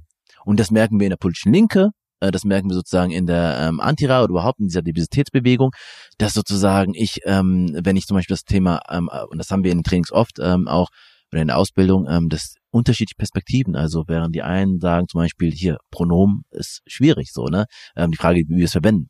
Ähm, oder ähm, und wenn ich das nicht kann, bin ich raus, weg vom Fenster. Andere haben aber sozusagen soziale Herkunft und die sagen hier Armut und so weiter, aber sind auch und dann ist eine Frage von ähm, ähm, Eliten dieser Diskurs, den wir führen, wo manche einfach abgehängt werden. Also wir haben zum Beispiel ähm, einen Diskurs gehabt ähm, mit BIPOC, dass einige selbst BIPOCs damit nichts anfangen können, sagen, ich kann das gar nicht aussprechen, ich kann es nicht verstehen, ich kann auch nicht damit umgehen. So, und dann fängt es an, dass wir äh, sehr ungemütlich wird. Und ich finde, selbst in der eigenen Gruppe, wenn ich das mal jetzt anführungs sagen würde, ist es total schwierig. Ich weiß nicht, wie du das erlebst. Ja, ich sehe das ähnlich und ich glaube, dass wir letztlich, ne, ich habe ja gerade schon gesagt, eine moralische Überlegenheit allein reicht nicht. Dass du sagst, dass du XY falsch findest, weil in dem Moment hast du ja die Macht, Mhm. ja, wenn du, wenn, wenn du Kritik ausübst und gehört wirst, bekommst du ja auch eine gewisse Macht in Mhm. dem Moment. Mhm. Und wenn das aber, was du lebst Mhm. und äh, äh, verbreitest, eine Kultur der Angst und Zerstörung ist, Ja. Dann ist es das, was du kreierst. Ja. Das ist die Tatsache, die du schaffst. Und ich hatte mal so eine Diskussionsrunde mit so jungen Leuten, die, ähm, ne, wo, wo wir genau über diese Thematik sprachen und ich habe sie gefragt, ähm, ja, was schafft ihr denn? Ja, also, also schaut mal an, was ihr gerade macht. Mhm. Wie verhaltet euch? Fühlt ihr euch wohl gerade? Ne? Also habt ihr das Gefühl, äh, gemeinsam auf einem Weg zu sein oder habt ihr das Gefühl, habt ihr die große Angst, einen Fehler zu machen? Ja, ja. Und wie, und es darf halt nicht sein, dass Menschen Angst haben, etwas zu tun, zu handeln, die Gesellschaft zu gestalten, weil sie Angst davor haben, einen Fehler zu machen, weil Fehler gehören dazu. Wir müssen Fehler machen. Fehler sind essentiell. Weißt du, wir haben beide Kinder. Wenn wir unseren Kindern verbieten würden, Fehler zu machen, dann könnten sie nichts tun. Und als erwachsener Mensch bist du immer noch am Werden. Du bist nicht fertig. Ich habe zumindest bei mir den Anspruch, dass ich bis zu meinem Tod, egal wann der sein wird, nicht fertig bin, sondern immer weiter überlege, wie kann ich werden? Wie kann ich weiter werden? Wie kann ich mein, mein Menschwerdungsprozess fortführen? Und, und niemals an den Punkt kommen zu sagen, jetzt bin ich fertig, jetzt ruhe ich mich aus, sondern die Welt ist zu schön, die Welt ist zu groß, wir Menschen sind zu schön, die, weißt du, all das ist zu viel und zu, zu reich, als dass man sagen könnte, ich bin fertig. Und, und das ist, gehört halt auch dazu, ja, dass man überlegt, welche, welche Kultur schaffe ich denn? Welche Hegemonie äh, äh, ähm, schaffe ich denn? Und und da selbstkritisch mit sich zu sein und auch verantwortungsbewusst zu sein und dann vielleicht zu sehen, ähm, dass man nicht dem Ideal entspricht, vielleicht, dass man selbst von sich hat. Ja. Das ist schön. Ich würde auch so mit Blick auf die Zeit so langsam auch nochmal ähm, in die Abschlussrunde gehen. Ähm, und du hast ja das mit dem auch gestern gesagt, es geht ums nicht nur ums Lernen, sondern Entlernen, Fehler machen und so weiter. Ähm, gab so einen gewissen Punkt, wo du gemerkt hast, das ist so. Und das Zweite ist, ich, ich habe da heute Morgen dran gedacht an den ähm, von Paul Mecherel den Begriff Kompetenzlosigkeitskompetenz. Und ich habe das irgendwann vor acht Jahren oder so äh, gelesen und verwende das immer wieder und für mich selber versucht das. Also es gibt ja Unsicherheitskompetenz, aber ich finde Kompetenzlosigkeitskompetenz nochmal, ich, auch immer wenn ich sage das erste Mal, dann äh, was ist das nochmal und so. Ähm, aber weil auch diese der Kompetenzbegriff nochmal äh, in Frage gestellt wird, weil was wir mit Kompetenz ja verstehen, ist mhm. jemand, der keine Fehler macht, der sozusagen immer selbstbewusst auftritt und gar nicht zweifelt, genau nicht zweifelt und äh, so. Und ähm, und das loszulassen ähm, und zu verlieren, ähm, gerade wenn wir in der Polizei sind, äh, Trainings gemacht haben oder bei Lehrkräften, die ja auch was vermitteln oder wir alle eigentlich, ähm, das hat, also das war eigentlich mal so, ist ja manchmal, wenn du einen Begriff hast, stimmt, das ist das, das trifft's genau. Ähm, und wie ist das für dich? Also, was bedeutet das, wenn du da nochmal reingehen würdest, ähm, kompetenzlos zu sein? Weil das ist ja erstmal nicht, es macht ja Unsicherheit, kann man nicht nur, in dem Moment ist sofort toll, sondern es ist erstmal auch ein schwierig, weil ähm, du etwas noch nicht ganz verstanden hast, weil du noch nicht alles so es, es macht was auch körperlich mit dir so. Und wie gehst du damit um? Du hast auch gefragt, ob es einen Moment oder so mhm. gab. Ich habe deshalb parallel, während du gefragt mhm. hast, äh, überlegt, so wo wo fing das bei mir an? Ähm, die Sache ist, wahrscheinlich ist ähnlich wie bei dir, ne? Welcher Jahrgang bist du? Äh, 81. 81. Das heißt, du hast so 9-11 wahrscheinlich auch ja. sehr ne, bewusst erlebt. Ja. Und das heißt, du also bei mir war das, ich war 13 Jahre alt und habe plötzlich Fragen gestellt bekommen, die ich, wo ich überhaupt nicht kompetent genug war, sie zu beantworten. Das heißt, ich war sehr, sehr früh damit konfrontiert, zu Dingen kompetent sprechen und sein zu müssen, wo ich wusste selber, dass ich das nicht sein kann und und mich sehr gestört habe an der Verantwortung, die mir übertragen wird. Und es durchzog sich dann bis heute, dass ich mich frage so, ist das für euch ausreichend? What? Mhm. Also dieses, dieses nicht fassen, ich könnte mich auch ausruhen darauf, dass, dass sozusagen mir ein Mikro hingereicht mhm. wird und dann sagen sie, ich kann auch Bullshit erzählen, die glauben mhm. mir das. Mhm. So. Ähm, äh, aber für mich war das immer, hat das immer Misstrauen erzeugt in, mhm. ist das für euch kompetent? Oh mein Gott. So.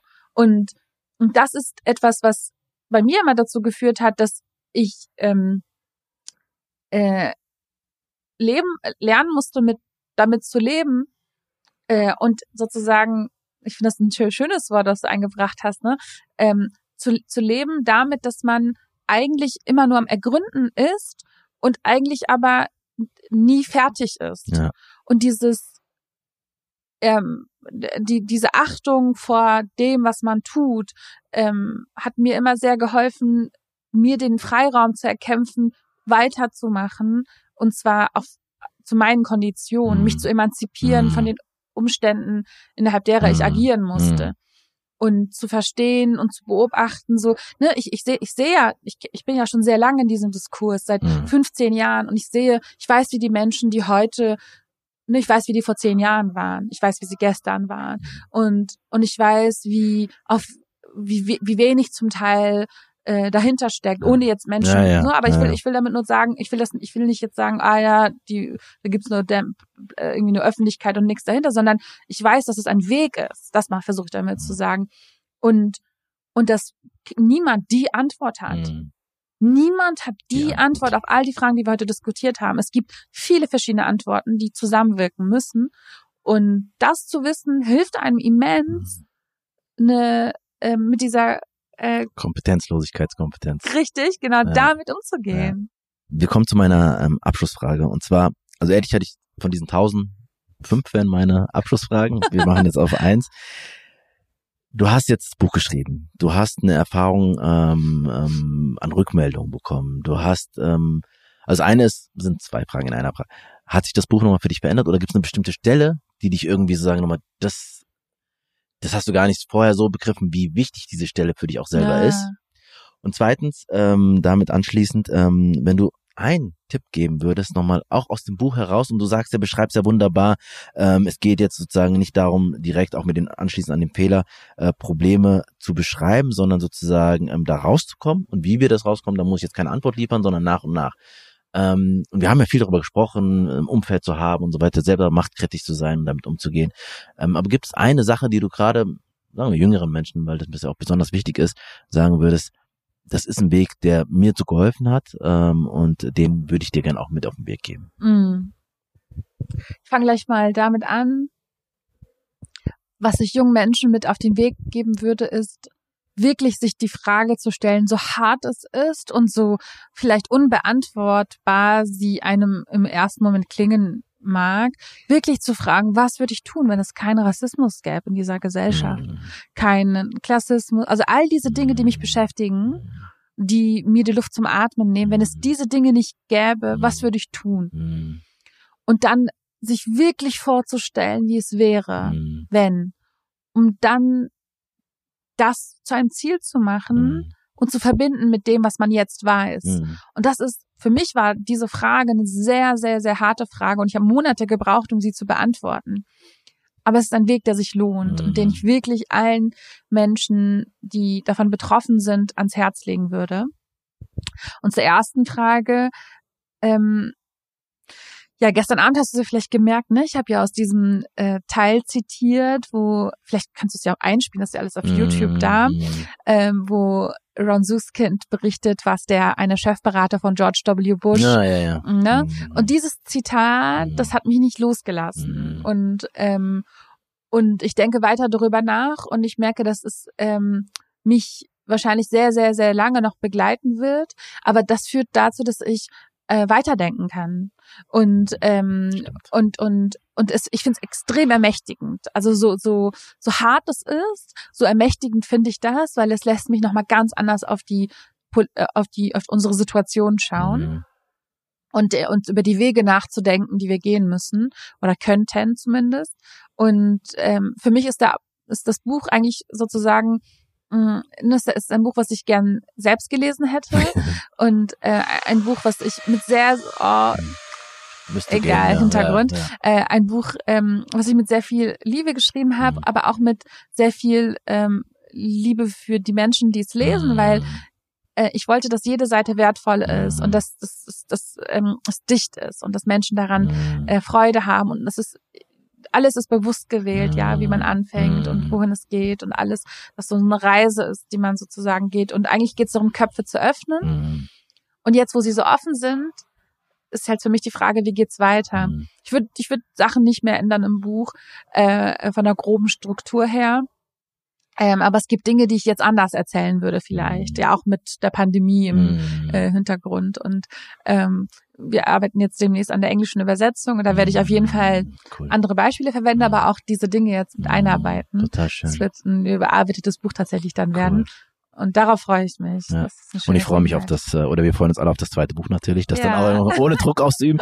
Ich will danken, ich habe gestartet mit Danke und will auch aufhören mit Danke, weil das ist ja, das hat sich ja durchgezogen, wie Umgang miteinander und ich mhm. finde, da gehört auch schon Danke dazu, auch ernst gemeintes. Und ich will deswegen danken, du hast es bei Hotel Matze beim Podcast äh, geschrieben mit dem Steineheben. Mhm und wie viel Stein, wie viele Hände es braucht und so weiter. Und dass du überhaupt die Zeit genommen hast, auch für dieses, obwohl du jetzt ähm, gestern Abend die Situation, ähm, die, die Veranstaltung hattest und auch nach Hamburg natürlich willst und so. Dafür vielen, vielen Dank. Ähm, und eine Sache, die ich auf jeden Fall gelernt habe und mitnehmen kann, ist sozusagen über den Podcast hinaus, ist dieser Erzählabend, den ich auch da gehört habe. Äh, den will ich äh, nutzen, da will ich, wollte ich eigentlich machen, aber dann ist, äh, ja, ich, wollte, ich habe schon Restaurants, ich habe schon alles gefunden und so weiter. Und dann Pandemie. Aber das werde ich trotzdem machen und das, glaube ich, hilft. Und ähm, vielen Dank, weil es hilft, den Kopf zu befreien und nochmal sich selbst zu emanzipieren und das, wo auf dem Weg, den ich selber bin, Gefühl habe, ja, das, das macht schon alles Sinn. Vielen Dank dafür. Danke dir, Fusung, für diesen ja. schönen Raum, das schöne Gespräch und ich freue mich sehr, wenn wir in anderen Zeiten nochmal zusammenkommen und ich mal vielleicht so einem Erzählabend beiwohnen kann. Ja. Das wäre mir eine große Freude. Total schön. Danke. Danke dir. Welcome back. Ich hoffe, ich habe nicht zu viel versprochen. Mir hat das Gespräch große Freude bereitet. Und ich habe unglaublich viel gelernt von Kypra. Wie war es für dich? Was waren deine Highlights? Bei mir sind da ganz viele Momente dabei. Drei möchte ich an dieser Stelle hervorheben.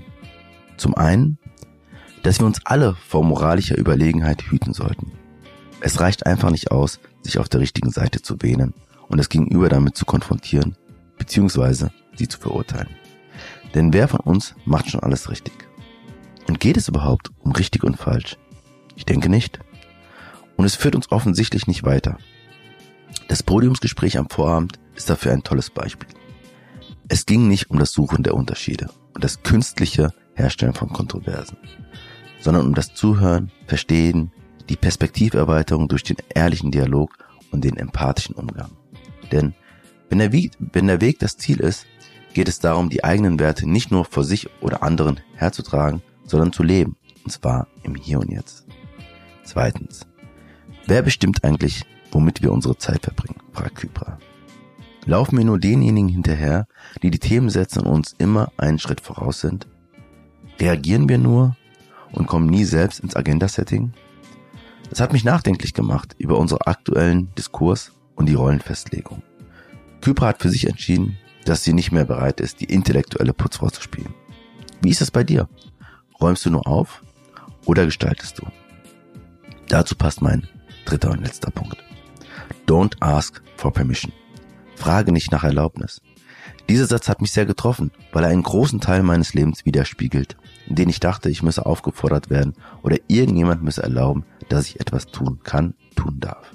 Der Podcast ist ein konkretes Ergebnis, dass ich nicht mehr darauf warte, bis jemand mir sagt, ich könne mich öffentlich einmischen und meine Stimme erheben, sondern im Gegenteil, einfach zu machen, sich und andere zu empowern, so dass wir irgendwann ganz, ganz viele sind, die im öffentlichen Raum zu hören sind bis wir unüberhörbar sind. Das wäre doch was, oder? Mit optimistischen Grüßen und einen riesengroßen Dank für dein Ohr und deine Zeit. Peace, Love and Harmony. Dein